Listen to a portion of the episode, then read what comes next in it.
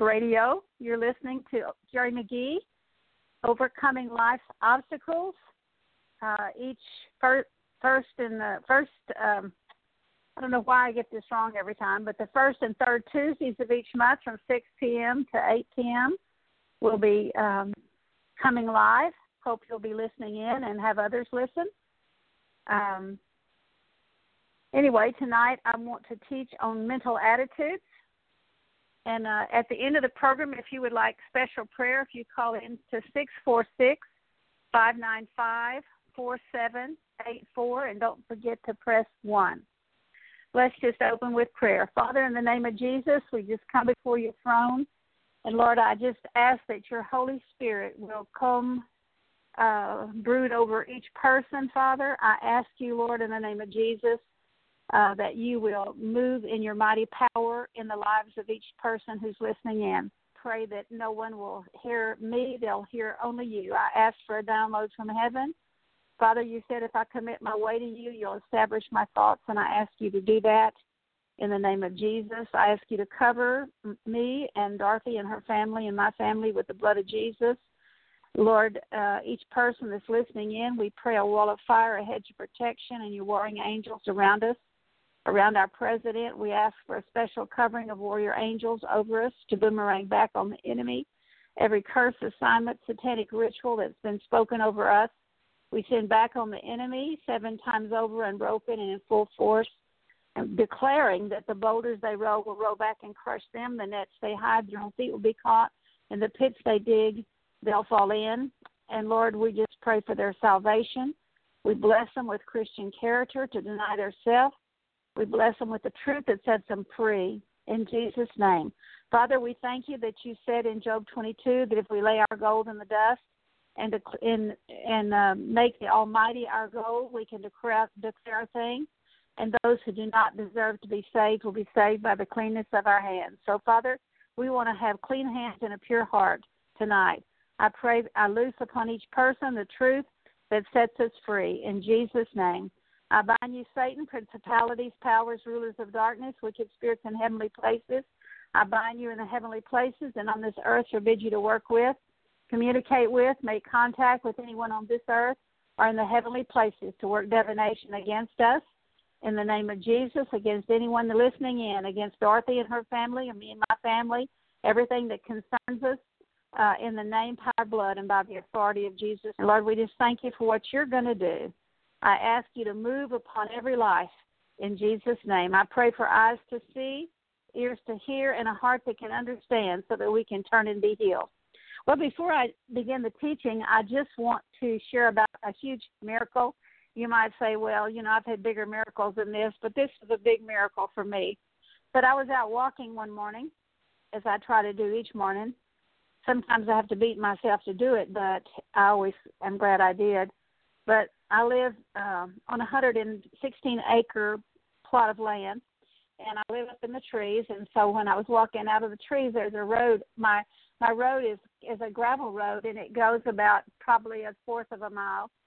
And so when I rounded the trees, I heard a, a um, tractor in the pasture, and he was mowing hay, and it was it, he was kicking up so much dust that that the road like a, a fourth of the the whole road was covered with a cloud of dust and you couldn't even see through it. So i waited till the dust settled and the tractor moved around the other side of the pasture. And so i started walking down the road and here comes the tractor again. And the wind was blowing toward the road. And i mean the dust was so thick that you couldn't even see through it. And it would be it wouldn't be like walking a few feet in dust. It would be like walking a fourth of a mile in dust. Mm-hmm. And so I just said, Lord, I don't want to breathe that dust. And I ask you to put an impenetrable barrier around me. And I just held up my hand and I said, In the name of Jesus, I hold a shield of faith up and block that. And it was like so miraculous. It was like a, a the wind shifted and it blew like in a straight line and the dust instead of the dust being scattered it was like a wall of dust moved back to the pasture and i never had to breathe the dust well that was the most amazing thing i mean i just i can't tell you what that did to my faith because we we read about the the uh, whole armor of god in ephesians 6 where it says take up the shield of faith it's something that we have to take it up and um we don't really realize that it's a real thing. It's more real than the building you're live, you're sitting in or the room you're in. It's more real than your car. I mean, you can't see it with the human eye, but God tells us to take up the shield of faith. In Ephesians six, it says stand, that we're to stand firm in the faith, gird our loins with truth, uh, which means um, the truth of God's word. Have a breastplate of righteousness means to be walking uprightly before the Lord have on the helmet of salvation, which protects our mind. And the scripture says hope is a helmet. Without that, we're hopeless. Uh, it tells us to take up the shield of faith, the sword of the Spirit, which is the Word of God, that we may stand in the evil day, having done all. And so, you know, we have on the whole armor of God when we're walking in repentance. Um, it's a conditional thing. You know, the Lord tells us to put off the old man, put on the new which is a picture of us denying ourselves, taking up our cross, and following the Lord. And it doesn't mean we're perfect people. I'm certainly not perfect, but um, I want to walk in repentance. And if you're listening to me, this is something, if you don't hear anything else I say, walk daily in, in, in repentance because if you don't, um, the demons get a hold of you. In Psalms 32, in the old, old Living Bible, it says, I'll confess my faults while there's still time so that judgment won't overtake me. So, in other words, what that is saying, to paraphrase, is I'm going to get it right real quick before the devil gets his teeth in me. And you know, if you pictured Psalms 91 like a big umbrella, where it says in Psalms 91 1, He who dwells in the secret place of the Most High God will abide under the shadow and protection of the Almighty. Um, if you see that Psalms 91 is like if you just wanted to picture like a big umbrella and when you're under there, you're safe. Outside of that umbrella is where the fiery darts fly. And so, um, whenever we're walking uprightly before the Lord, the Scripture says that uh, we, when we dwell in the secret place of the Most High God, we abide under the shadow and protection of the Almighty. And um, and so we, when we're walking under God's umbrella, we're safe. We get outside of that, and uh, we're out in enemy territory. And so the Lord has taught me that the folly of a fool is his discipline. So wherever I'm in folly, I get disciplined, and it means that out from under that umbrella, I've got something sticking out that's getting attacked. And so what I want to do is walk in repentance, ask the Lord what He's trying to show me, and then um, then repent. And that we need to live a lifestyle like that. And the Bible promises we can go from glory to glory and strength to strength. And that's the way we even can walk in divine health. Um, behind sickness is uh, sin, and behind the demons is sin in our life. And all of us are sinners. We're all a work in progress. This is not to condemn anyone. God tells us to work out our salvation with fear and trembling. But when you know, over the years, the Lord has shown me about uh, the the shield of faith. When I'd be uh, thinking about the chemtrails that is being dumped out over America and I don't know where else uh, to cause allergy and sickness and all kinds of things. I was thinking about that one day, and I don't know if the one world order is behind it, but um, I was thinking about that, and it was allergy season, and I was sneezing the shield of faith, and so I just said I take up the shield of faith, and the sneezing stopped. So the Lord's given me little glimpses of this um, over the years as I would be contemplating, even thinking about the drones that were, you know, the uh, were in the atmosphere and the planes. And you know, sometimes at night I hear, you know, during during the day I don't hear many planes, but at nighttime I can hear, and you know, kind of weird planes. And And so I was thinking about that, and the Lord would say, Take up the shield of faith. But, you know, not realizing that the shield of faith is so real, it really was a revelation to me. And I'm so thankful that the Lord did this for me. But it really was a life changing experience. As I walked down the road, I didn't believe I didn't uh, I didn't breathe any dust, but um, I walked on past my gate down the road for about a mile and a half, and as I was coming back, I heard that that tractor in my in my pasture again, and I thought, oh no, I'm going to have to do this again, and maybe it won't work this next time. Me of little faith, but you know, I just determined in my heart, hey, you know what? I'm going to take the authority that I have, and I'm going to whatever I have to deal with, I'm going to deal with it. But as I got close to my property, uh, the Lord kept. It, was like He shifted the wind, and the wind was blowing away from my road, and and I didn't have to breathe, breathe any of that dust. And so I just praise the Lord for that miracle. You might say, well, I've had bigger miracles than that, but that's probably one of the biggest miracles I've ever experienced because it was like a wall of dust. It was straight. You know how dust can get scattered, kind of? It was like a wall of dust, and it just moved back toward the pasture, and it was almost like the parting of the Red Sea. So, anyway, I wanted to share that because those of you who are listening, uh, I want to encourage you in your faith but tonight I want to talk to you about mental attitudes. You know, um, this message is about something that really affects all of us, and it's our mental attitude. You know, Proverbs 23 7 says, As a man thinks in his heart, so is he. So, what that's saying is how you feel about yourself, how you feel about your circumstances, how you feel about life, um, is is what you are, is who you are. And so, if we're thinking negatively of ourselves, we need to get our heart uh, cleansed, and it's a process that sometimes takes a lifetime. But it's a it's a uh, to get our heart cleansed so that we can be the person that we really want to be, not what we think we aren't. And so God wants us to get our hearts cleansed, and and that's where deliverance and repentance comes in. And it's a process of us working out our salvation with fear and trembling. And so tonight, uh, I want to be talking to you about some things that of how we can get our heart changed. Um, but um, someone has said that mental a good and mental attitude is better than mental ability. You know, your attitude tells the world what you expect from life, and you know you'll get whatever you expect, no more and no less. And so, if we're thinking we're not going to get anything, guess what? We're not. And so those kind of attitudes have to be eradicated from our heart. You know, Jeremiah chapter 1 tells us to pull down, uproot, and pluck out. Um, and so uh, our hearts are spiritual gardens, and things have been planted in our heart through uh, childhood events, through the things, through the negative training up process. Most of us, our real problem comes in because of how we were trained up as children. And um, and just to encourage you, uh, every God wants to change all of that. That's why He disciplines every son whom He loves, because in that discipline He realigns us to the Word of God, which is a healing thing.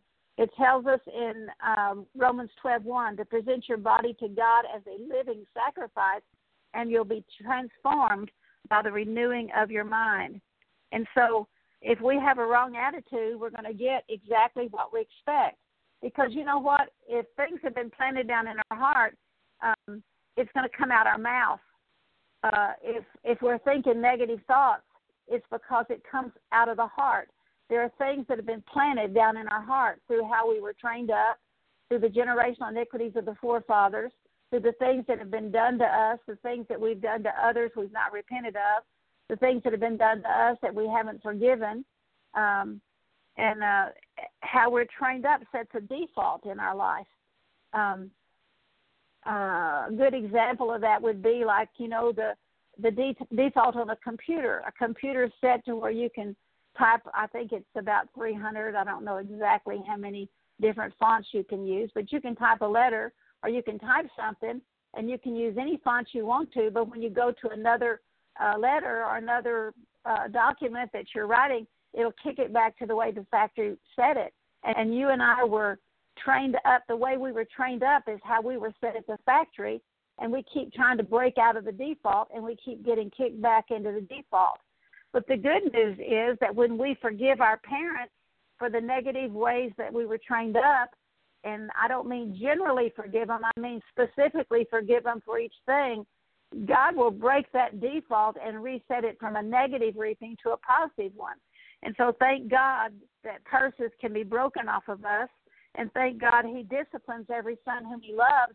That means to correct the mistakes that our parents didn't make, the mistakes we've made. You know, the scripture tells us to confess our sin. If we confess our sin, God is faithful and just to forgive us and cleanse us of all unrighteousness. And you know, there's no limit to the power of God in, in our lives, but but we limit him by what uh, by ourselves, by our wrong attitudes. Um, God knows no limit to his power. He's God Almighty. He's omniscient. He's omnipotent. He's all knowing. Uh, but we limit him by our negative attitudes. Uh, our attitude de- determines what we receive. Proverbs 23 7. As a man thinks in his heart, so is he. And so is this person. Uh, in in Mark chapter 11 verse 23 Jesus said that if you can speak to this mountain and it'll move if you don't doubt in your heart and you believe what you say uh, you can have what you say. Um, an example of that would be um, I guess I could use this as an example. In 2008 when I was diagnosed with uh, with an eye problem uh, I 90% believed that God would not heal me and 10% believed he would Jesus said that by the stripes of Jesus, he, we're healed by his stripes. And so, how many times have we told the mountains in our lives to move and they didn't move because really we doubted in our heart? Now, since 19, I'm sorry, since uh, 2008, I've been dealing with my heart issues. I've been repenting of sin. I've been because the Lord, when I when I heard the scripture that I have what I say if I don't doubt in my heart. You see, if I'm believing something in my heart and I say it, guess what? I get it. But if I'm wanting to believe God to move a mountain, then I have to believe what I say. And so, over the years, for this past nine years, I've been working out my salvation with fear and trembling, dealing with what the Lord showed me, re- trying to realign my life with the Word of God. And now I can tell you, I 3% believe I won't be healed, and I'm 97% sure I will be healed. And so there's still a little doubt there, but um, but praise God, I'm going to stand on God's word that says, "By His stripes I'm healed." And so we have what we say. Uh, the Bible says that um, if we don't guard our tongue, whoever in Proverbs it says, "Whoever guards his tongue guards his soul from from problems." The things that are planted down in our heart going to come out our mouth you know, I tell people that are people that counsel, uh, you just have to listen to what comes out of someone's mouth to know what's down in their heart. I've had people heard people say, "Well, you know, I was just joking." No, you weren't. If you say you're joking, you're lying because the scripture says what's in your heart comes out your mouth. Also, what's in your thought life uh, comes out of the heart. Also, if you're lusting after anything, it says that don't say that when you're tempted that you're tempted tempted of God. You're tempted by the lust that's even down in your own heart. And so we have to get those things out of our heart for us to have a positive attitude. We have to begin to pull down, uproot, and pluck out through repentance. It says in First John um, 1 9, if we confess our sin, God is faithful and just to forgive us and cleanse us of, of all unrighteousness. And so the thoughts we have precedes a deed. How many times you thought you begin to think about, oh, that strawberry shortcake in the kitchen surely sounds good, and the next thing you go, you go and eat it, or how about those peanuts up in the cabinet, or how about this, how about that, and guess what? Before you know it, the lust that's down in our heart, we begin to do it. You know, each of us desires to be loved and respect and have um, to be valued by our fellow fellow man but what we don't see is the miracle of receiving from others has to begin within us, begin with our own mind. Whatever we give, we're going to get. If you give love, you're going to get love. If you give hate, you're going to get hate. If you are positive, uh, you're going to receive uh, positive things. And so whatever you give, if you help somebody, the Bible says by your standard of measure, it's measured back to you. So you'll never get warmth or kindness or love without beginning to give it out. And this is one reason that Jesus said that we, must love the Lord our God with all of our heart, all of our mind, all of our soul, and all of our spirit, and our neighbor as ourselves. Now, we if we can't love ourselves, we can't love other people you can always i can pretty much tell you the people that grew up being loved because it's easier for them to love people but the people that grew up in dysfunction have a harder time. That's not to criticize anyone because we're all a work in progress. But those are things that have to be worked out of us through repentance through forgiving. And so we have to love god with our whole heart. Yesterday i was uh, doing a little daily thought of I send out these daily thoughts of encouragement that maybe go out twice a week instead of every day. I want to do them daily, but I don't get to always do them daily. And I was looking up scriptures on honoring your father and mother, and in Matthew 19:19, uh, this was a revelation to me. I've never seen this. It says, "If you honor your father and mother, you will love your neighbor as yourself." I've never, in all my life of my 55 years of being a Christian, ever saw that. I thank God for that revelation. And I don't know how it ties in, but God's going to give me the answer. And have you noticed that the higher you go on the human scale, the nicer people treat you? I remember uh, in the 1970s, my husband was president of a bank in a little bitty town, and everybody wanted to be my friend because my husband was the president of the bank. He got involved with his secretary, left me, divorced me, and after that, nobody. I wondered where all my friends were nobody uh, nobody even cared. In fact, even the couples we we we ran with when we were um, when he was home before all this happened, they they wanted to be our friends. But when he left, it was like the like the wives felt threatened, I guess. Uh, but even I lost those friends, and I and I'm not a negative person, but um, but that was an observation that I made, and it's true. And you can tell a lot about a person by observing their attitude, um, uh, their attitudes about their job, about their coworkers, about their mates, about their children, about their family, about their circumstances, uh, about their life in general. Um, you can tell a lot about them.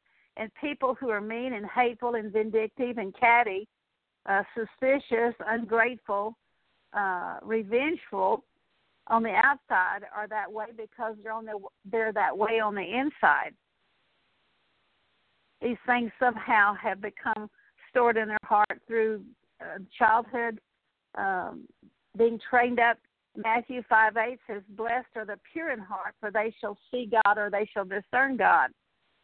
And the more confident uh, a person is regarding um, his va- regarding his value, the better he treats himself and the better he treats others. When he loves himself, it's easy for him to love others.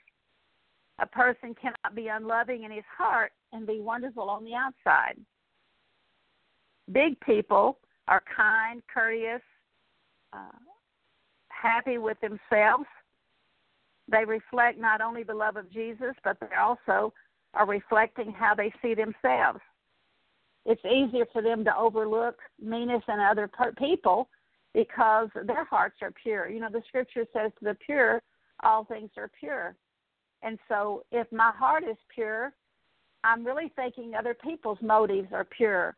And I might have a tendency to say, well, they didn't really mean it that way.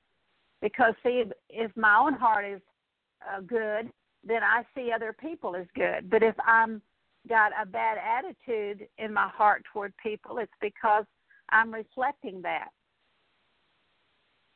It's easy for big people because they are they see themselves in a good way and they're not underhanded themselves. Titus 1:15 says to the pure all things are pure. To those who are defiled and unbelieving nothing is pure, both their mind and their conscience are defiled. Psalms 18:26 says, "With the pure, you show yourself God to the pure. To the pure, you show you show yourself pure, and with the crooked, you show yourself astute, which means perverted. People are not suspicious of others because they have a pure heart themselves. the more wicked a person's heart is, the more they are suspicious about other people, the more unforgiving they are. And you know, either happiness and joy will radiate from my life or just the opposite neg- negativity. People will treat you like you treat yourself. I remember years ago when I was pastor in Lindale, I would go to the ministers, um, they'd have a ministers meeting once a month. And when I'd go, I'd always feel like I was on the outside looking in. I'd always feel rejected.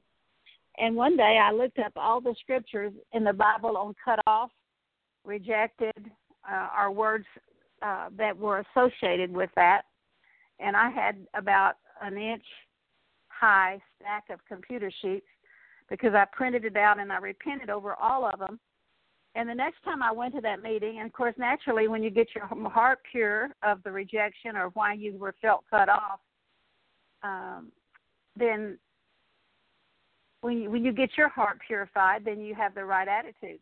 And so when I walked into that meeting the next time, it was like everybody said, "Well, Geri, where have you been? We've missed you." And I went, "What?" I mean, I didn't say that out loud, but that's what I thought because I'd never felt that before. But I got a great deliverance by doing that, and I encourage you to do that if you haven't. Do word studies because the Bible says He sent His word to heal you. Negative people see the world from their own reflection, and as a result, they receive the same thing that they project to others. We only love others as we love ourselves. And you know, people think that because somebody has a high position in life, or they're maybe a CEO of a company, or maybe they have money, that this it's a re, that the reason they have a good attitude is because of their position. How many times people would say, you know, if I had the money they had, or if I had the position they had, or if I had the house they had, or if I had everything they had, I could have a good attitude too. You know, the opposite is true. The good attitude comes before the position because they're projecting to the world what they expect from life. How many times we've heard people say that? It's human nature for us to think that a person's attitude is a result of his position or his stature, but just the opposite is true. To project good outwardly, my heart has to be purified on the inside. And to have a pure pure thoughts and a pure heart, the heart has to be purified. So, what must I do? Well, through repentance and deliverance, I can get my heart pure. The Bible says the blood of Jesus cleanses my heart from all defilement. Defilement means to be contaminated or sullied. It starts with, you know, it really starts with the new birth experience. There's many of you who are listening maybe have never been born again. I've prayed the prayer and I've shared this before. I I pray, I I went to church when I was a little girl because I had a heart for the Lord, but I wasn't born again. In fact, my mother and father didn't even take me to church when I was growing up, but I went to church. You know, they'd take me to church and leave me out. And my sister, I don't think my sister, maybe she did, I don't remember. But anyway, I had a heart uh, for the Lord when I was a little girl, and I never, um, I never um, accepted the Lord. I mean, I might have accepted Him, but I wasn't born again and and when I was 18 years old, I accepted the Lord at a Billy Graham crusade, and uh, I was baptized.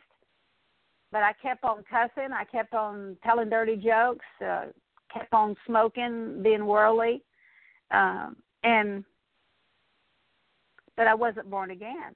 I believed in Jesus with my head. The Bible says the demons and the devil believes and they tremble. But I hadn't had a heart change and my sister was getting a divorce, and I wanted to help her. So I knew the answer lied in God's Word, but I never read it. But I started reading the Bible to try to find help for my sister, and I found that after reading the New Testament, when I got to the scripture that says, If any man be in Christ, he's a new creature, I thought, Well, that's what's happened to me. I've been born again. Prior to that, I had thoughts of committing adultery and I did in my mind commit adultery, and I never saw myself as a sinner. Isn't that terrible? But I always saw myself as a good girl. But anyway, I saw myself as a sinner, and I asked God to straighten out my life, and He did. Prior to that, it was like a storm going on in my life. I saw not really. I saw no point in life. I wouldn't have cared if I died. I would have never killed myself. But I saw no point in getting up, going to bed, getting up, going to bed, whatever. And it was kind of like you know when I was a kid, I'd I'd go into these department stores and I'd run up an escalator going down, and that's kind of a way to describe the way I felt. It was kind of like a storm was going on in my life, but all of a sudden the storm was over and I had peace. And I became, when I read the scripture that says, "If any man be in Christ, he's a new creature. Old things pass away, and behold, all things become new." I thought that's what's happened to me. I'm a new creation in Christ. Shortly after that, a curse word came out of my mouth, and I used to curse terribly. I didn't take God's name in vain, but I would curse just, you know, nasty talk and a, curse word came out of my mouth and I said to the Lord, that didn't sound like anything that ought to come out of a Christian's mouth and God delivered me from profanity 55 years ago. And so the scripture says if we confess our sin, God is faithful and just to forgive us and cleanse us of all unrighteousness. So it starts with a new birth experience. If you've accepted the Lord and your life hasn't changed, then you just have a head knowledge of God. Because when you're born again, your life's going to change. You're not going to be perfect. You're going to be far from it. In fact, when I first got saved, I thought maybe I did God a favor, but the longer I walk with God, the more I wonder why He even saved me. Because I see the, the closer you walk with God, the more sin you see in your life. But anyway, it, it takes a new birth experience when when the Spirit of Christ comes to live in your heart the scripture says, as he is, so are you in the world. And so we have to receive him as our Savior. And basically, when we receive Jesus, it's a free gift to receive Jesus. But the walk costs us something. Jesus said, If any man would follow me, he must first deny himself, take up his cross, and follow me. So if you've accepted the Lord, you believe in Jesus like the demons, like the devil, but you've never had a heart change and you've never been willing to deny yourself and take up your cross and follow him, you need to be born again. And so having a new mind, because the scripture says when you're born again, you have the mind of Christ. So there's no place for negativity in the Christian life. Negativity came in through the negative way you were trained up. You were trained up in negativity. Guess what? the scripture says, train up a child in the way he should go, and when he's old, he won't depart from it. Train up a child in the way he should not go, and when he's old, he won't depart from it. So the reason he won't depart from it is because it sets a default. If I'm trained up the way I should go, it sets a default. And those of you parents who have got children that are, uh, you know, out of it and are not walking with God, don't know God, let me tell you, let me encourage you. You train him up in the way he should go and he can't break that default. He can keep trying to be breaking out of it, but he's going to keep getting kicked back into the default. And those of you who enable your children, let me tell you, as long as you're paying their light bill and giving them groceries and supporting their drug and alcohol habit and babysitting their kids, they don't need a savior because they have you. And so, be, if you've got children that you're praying for for their salvation get out of the way and let God deal with them. The scripture says, When my mother and father forsake me or cut me loose, the Lord will take me up. And so if you're a parent that enables, God's first got to change you. As long as you've got your hands on the situation, they're never going to change. You've got to do like Abraham did Isaac take them up the mountain, take your hands off of them, and let them go. As long as you're trying to uh, help them, you're really enabling them. You're supposed to love them and pray for them and not be mean to them. But if you're under God's umbrella, you're walking in repentance, and you have a child that you want to walk there, and they're outside the umbrella, and the in the enemy's hitting them out there. What you're doing is you're rebelling against God by running out there with your little dinky um, umbrella and covering them, and you're the one that's getting hit. You know, the prodigal son. If you read the story of the prodigal son, the prom the the father never went after the son and it, and the scripture says nobody helped him in that pig pen the father didn't run and pay his light bill or his gas bill or his telephone bill or his drug habit or whatever he was doing. He waited. And when that son got sick of the pig pen, then the son came home. And you have to be like the the prodigal father in that story if you want your children to change. And if you don't change, they're not going to change. There's wonderful promises in the Word of God to the. You know, I had a son that lived a homosexual lifestyle. I prayed for him for 20 years, and I saw this. I'm not. I'm not upset with my mother because honestly, I was glad she was helping him, but she couldn't bear see him on the street. And and and back in 19, um, let's see, was it? Trying to think of the year. I think it was 1972 or 82. She she sent him uh, probably twenty four hundred dollars a month, and that was a lot of money back then. She sent him that much money because she couldn't bear the thought of him sleeping on the street. Well, here on the other hand, I'm praying, Lord, do whatever it takes to save him. And so the Lord had to give him a problem, which was AIDS, that she couldn't that she couldn't fix. And so uh, I've learned that. I believe he'd be alive today if he'd had to sleep on the street. So that's kind of a sidetrack from what I'm teaching tonight, but somebody out there needs to hear that. But if you want your children to change, then you walk uprightly, you love them, and get your hands off because when you help them, you're getting. It's kind of like a parent that's whipping a child, and the other parent steps in and says, "No, no, don't spank him." That's what you're doing whenever you enable. And so we need to stop enabling. I lost my place in my message, but it's okay. So we've talked about how a child is trained up sets the default in his life, comes with an expectation. For example, if a child's not loved, he expects not to be loved.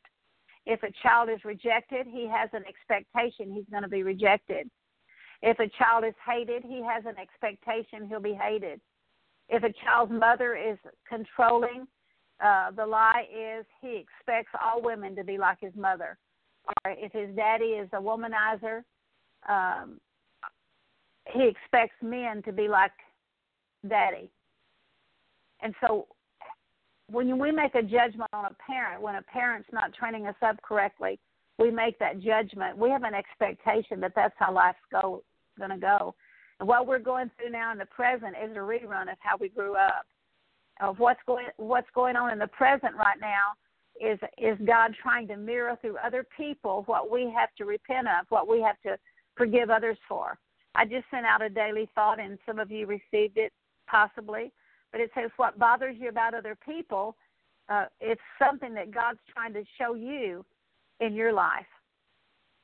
He's trying to show you something that He's letting people mirror and reflect what you've done, what you're doing um, are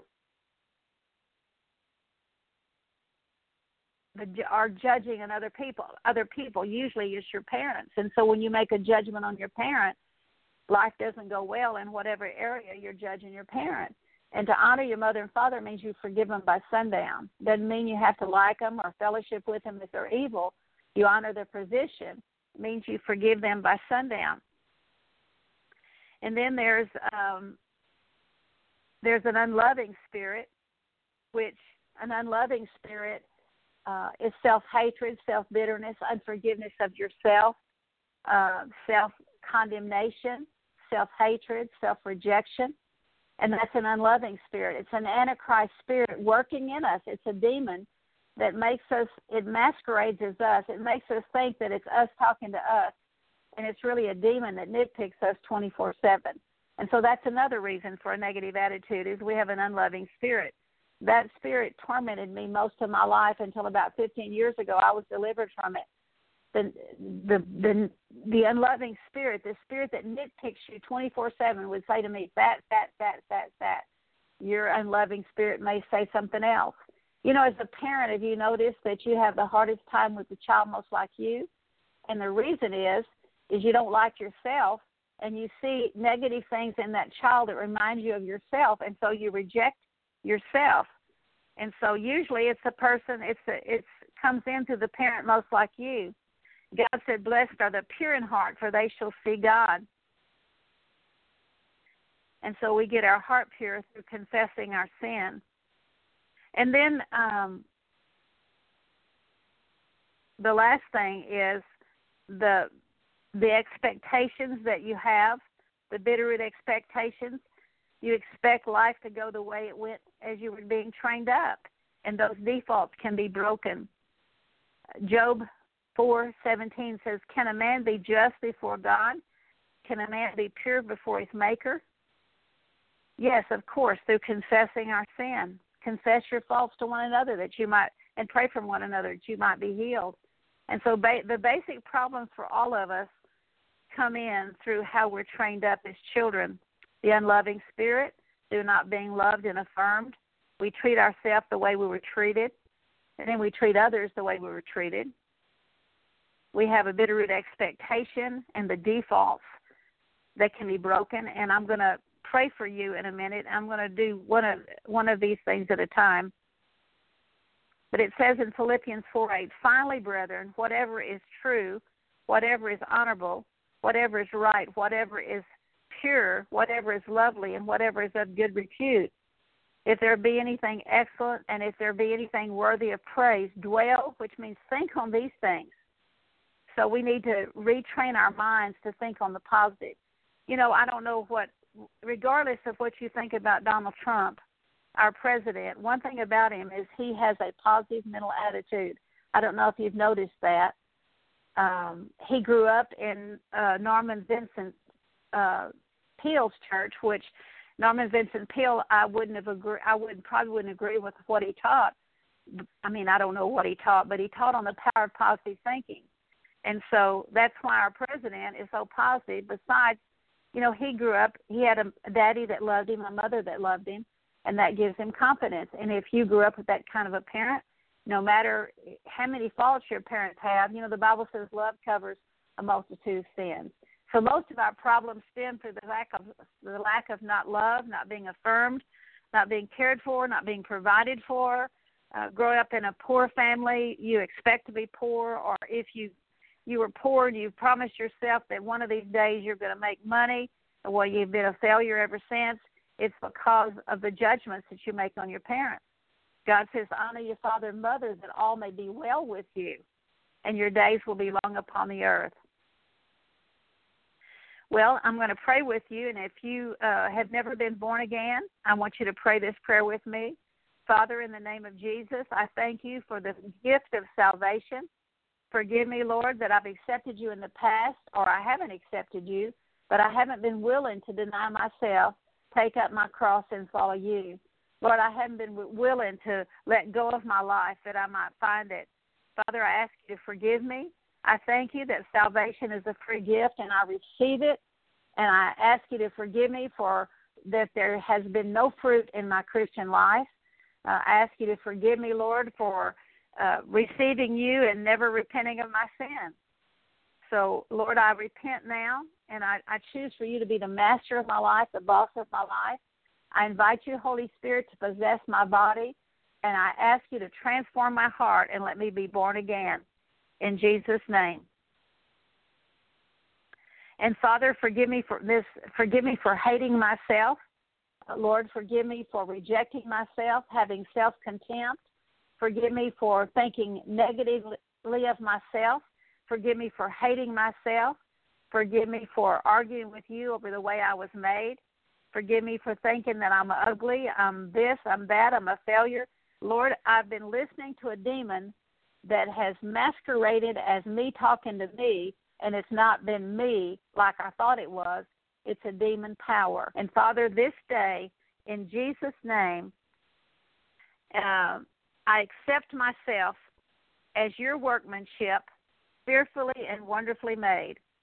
Father, in this day, this night, in Jesus' name, uh, on, no, on November the 7th, 2017, at 6:45, I accept myself as your workmanship, fearfully and wonderfully made. Father, I ask you to, re- I repent of rejecting myself. I receive myself. I thank you, Lord, that I'm a new creation in Christ. Thank you that I'm your workmanship created in Christ Jesus unto good works. Thank you that I can do all things through Christ who strengthens me. Thank you, Lord, that when I'm weak, I'm strong. Your strength is made perfect in my weakness. And I come against this lying, nitpicking demon, this unloving spirit that has been nitpicking me my whole life. I command it to leave me now in the name of Jesus. Just take a deep breath, blow out, command it to go. The word spirit means breath. In the name of Jesus, I come against you, unloving, you Antichrist spirit, you spirit that nitpicks them 24 7. Come out. Self rejection, self hate, self bitterness, unforgiveness of self. I command you to go now in the name of Jesus. Bitterness towards self, unforgiveness towards self. I break your power in the mighty name of Jesus. I command you to leave each person in Jesus' name, in the name of Jesus. And Father, I forgive my mother and father for training me up in the way I should not go, which has set defaults that I've been trying to break out of my whole life. And I want you to think about the negative ways that even after you get off this program, think about the negative ways that you were trained up and ask God to break the default. You know, you can go on my website at gerimcghee.com and you can listen to messages that will have deliverance prayers. You can actually get delivered through listening to these messages. And um, also, I forgot to mention a while ago too that you can you can see my son's testimony. Todd's greatest regret was made um, 13 days before he died of AIDS. But praise Jesus, he's in heaven. So Lord, I just break these demonic defaults and the negative ways I was trained up in Jesus' name. I break the bitter root of expectation. I forgive my mother and father. Forgive me for not honoring them. Forgive me for judging them, which has set me up to reap the very things that I've judged them for. In Jesus' name.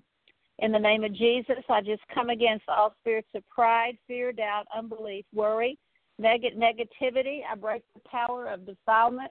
In Jesus' name, I break the power of every lying spirit that has lied to them. In, in Jesus' name, I command you to leave every person that's listening to me right now in the name of Jesus. I break your power in Jesus' name. Take a deep breath and blow out in Jesus' name. Praise you, Lord. Praise you, Jesus. Praise Jesus. We thank you, Lord. We praise your mighty name. If you want prayer, you can call in at 646 595 4784 and don't forget to press 1. If you would like a seminar or our meeting in your area, I'll be happy to come. If you will email me at Geri McGee at sbcglobal.net. That's G E R I M C G H E E at sbcglobal.net. And I'll be happy to uh, come. Also, if you've been blessed by the message tonight, you can email me at Geri McGee at sbcglobal.net. My website is gerimcghee.com, G E R I M C G H E E.com. I have a new website. Uh, it's almost finished, but it's still it's running. There's a few things that we're still working on, but anyway, visit my new website and sign up for my daily thoughts of encouragement. Um, you can sign up there. There's a place to sign up. If you've been blessed by the message, you can send a gift through PayPal, and also the sweet lady that hosts this program. You can send her a gift through D Churchy one number one at hotmail.com. I'm in Duncanville every month, the first the first Saturday of the month from 10 to 12:30. And I meet at the Hilton Garden Inn. It's in Duncanville, Texas. It's at exit 462 and Interstate 20. It's in fact the hotel is sitting right on Interstate 20 and Main Street. So you take the main. It's the garden, the Hilton Garden Inn. We meet in the the Penn Springs room at 10 o'clock, and the seminar is free. Hope you'll listen again. Also, I'll be at Lake Hamilton Bible Camp uh, for the November uh, Thanksgiving camp. It's November the 23rd through the 26th. I'll be there in December in Duncanville once a month. I'll be in um, Lake Hamilton Bible Camp December the 28th through the 31st. if you'd like to go to that camp, you can call, you can um, email lakehamiltonbiblecamp.com and get information. It's very inexpensive, but we have prayer teams that pray for people every morning. And I hope you'll be listening in. You can write me at uh, Post Office Box 1141, Lindale, Texas 75771. If you were blessed tonight, I'd love to hear what the Lord's done in your life. If you'll email me, we do me, have a caller. Have... Geri, okay. I'm sorry. We have a caller. Okay, uh, great. Uh, area code, area code 585. Your mic is okay. open. Go ahead. Hello. Hello. Hello. What's your, hi. How can I bless hi. you? Um, hi. Thank you for taking my call. Um, I'm calling. Um, thank you so much for your message tonight. I praise God for it. It is is um, right on time. Oh, praise um, the Lord. It is. Um, I have. I mean, I. I mean, I can identify with everything that. Um, everything that you you have been speaking on tonight. Um, praise God and um and just I, I'm calling. I've wanted prayer. Um, I've been thinking about my studies with school. Um, I started out really good with in school. Um, my grades, um, my exams. Um, I've been. I, I spiraled down on my last two exams. I didn't do well, and um, it dropped my average. And so I'm you know, I've I've been regrouping. I've been trying to figure out like what's going on, what happened, why I did it. Um, I I fasted last week, um, just trying to figure out the cause, what, um, and not only that, just some. It was some other problems too that I um, just this family dynamics that I was dealing with. And um do you live at home that, with your parents? Are you in mm, college or you live with your parents? No i i'm i'm married and it's just my husband and i.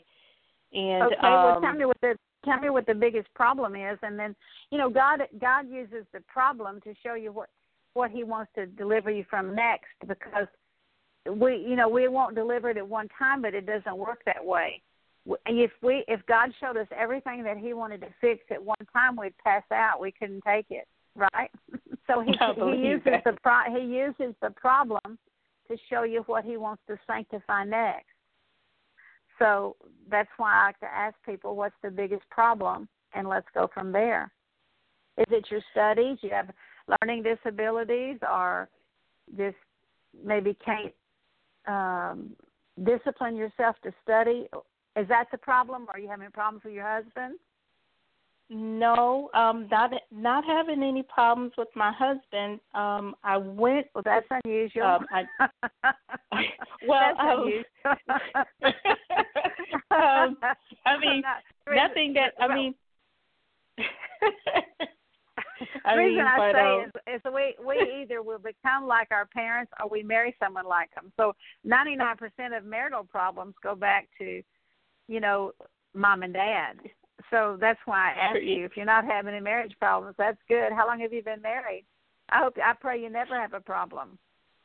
Um, well, it would be four years on November sixteenth. Well, you're still newlyweds. so, um, and Lord, we ask you to bless that marriage and let them always be peaceful with each other and loving each other.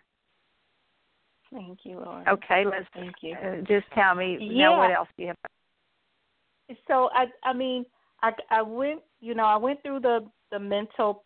It seems like the mental the the attitude towards school. I mean I was so excited to to start. I I was like yes you know I'm I'm I'm thankful that you know I'm I'm thankful of the educational opportunity. I'm I'm thankful that I'm you know I'm here and that I'm I'm making advancement towards my career. Um, and then it's more of oh it's hard work, So I'm, you know, it's yeah, it's and then the study group. I had to remove from the study group um, because it, it seems as though that things were instead of studying, things were turned to um, to to something else. Or and then I started seeing that what I was reading, I wasn't able having.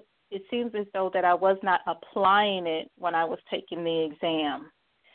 Um, mm-hmm. I said I knew the material. I went to uh, sit down so I could look at the exam and then I couldn't understand like the whole like my whole ride home because we can I can get my I I would know my grade that night. So the the lo- the ride home was long, but I was like, man, you know, there's there's there's a right answer and then there's an answer that's all I mean it's true, it's fact, but it's not the right answer.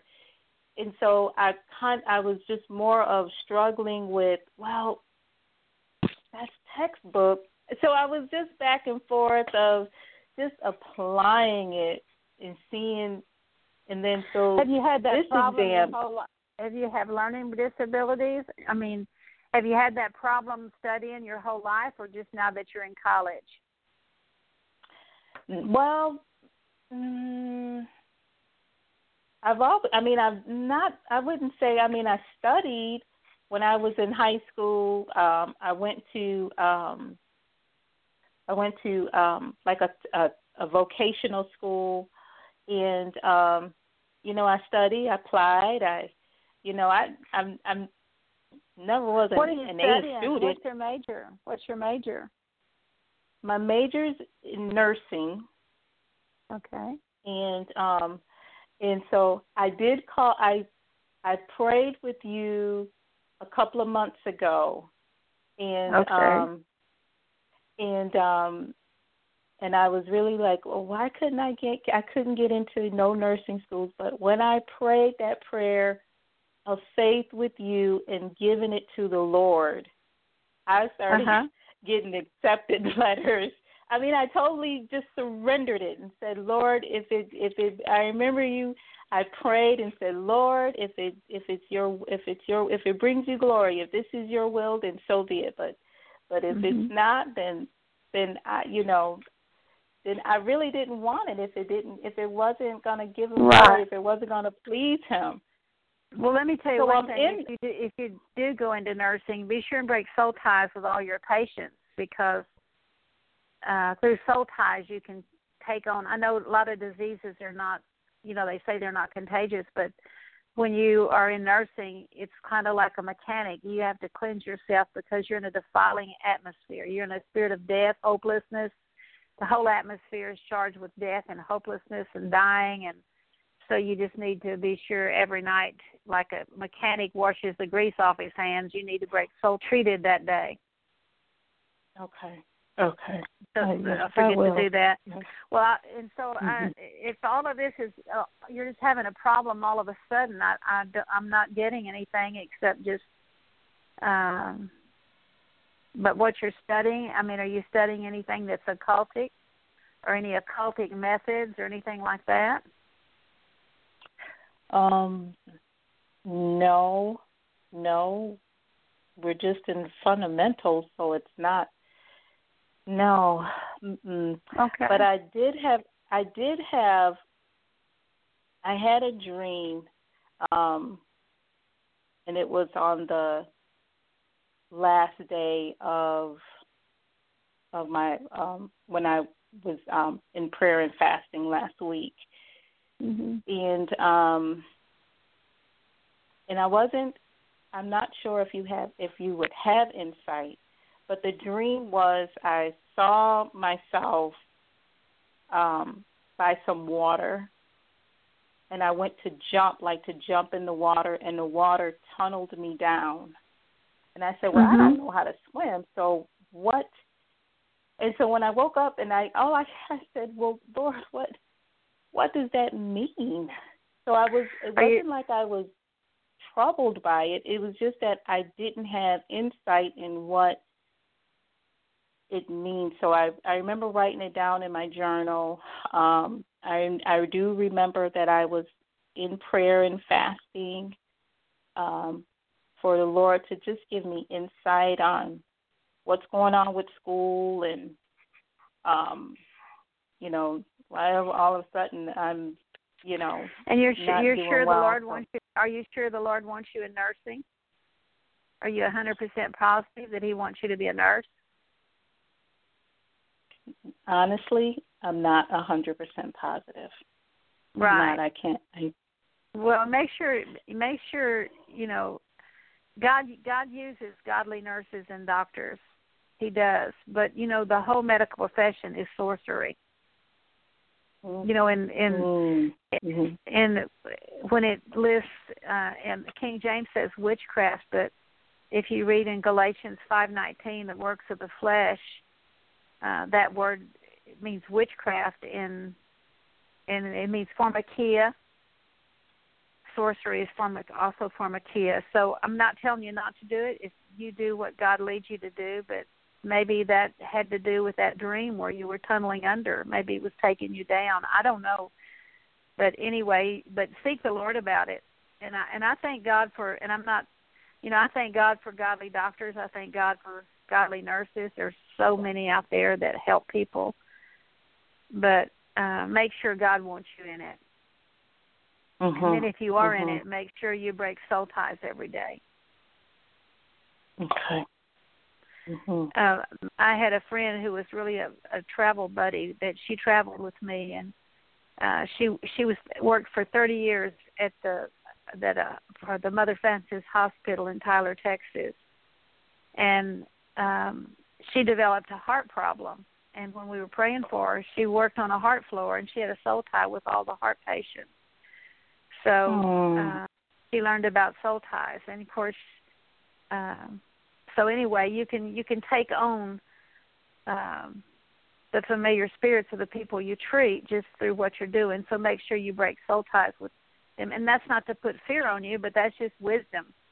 You know, when I yeah. pray for people and mm-hmm. lay hands on people, I break soul ties with them because demons can be transferred by the laying on of hands by uh, the Bible tells us not to lay hands on anyone too suddenly lest I lest you receive of their sin. So um so anyway, I always break soul ties with anyone that I lay hands on or anyone who touches me. So that's okay. just not to put fear on you, but that's just wisdom. My grandson is yeah. a fireman and he knows about soul ties and and of course a fireman if they if they're working in trauma all the time and they see all the blood and the guts and people being killed in wrecks they pull out a lot of people from wrecks. And if they don't if they don't break the soul ties every day they can take on the trauma themselves just through you know the blood and all the stuff that they go through and giving people mouth to mouth resuscitation so i'm thinking sure. thank god that i have a 24 year old grandson that knows about soul ties in fact he's on the prayer team with me at Lake Hamilton when I pray. He prays deliverance over people. So I thank God he knows that principle, but most honestly, most people don't know that. And they can have nightmares yeah. and everything else because of uh laying hands on people that they have to and helping them. But it's just a good wise thing to break soul ties and you can hear that message on my website, gerimcghee.com and I encourage you to go there. And uh, those of you who are listening, be sure and sign up for my daily thoughts of encouragement that that you get maybe once or twice a week. and and I try to keep them real short. You could even use them for daily devotionals even. But um, okay. let's get back to thinking about you. I don't know. Uh, just pray with me, Lord, in Jesus' name. Lord, in Jesus' name.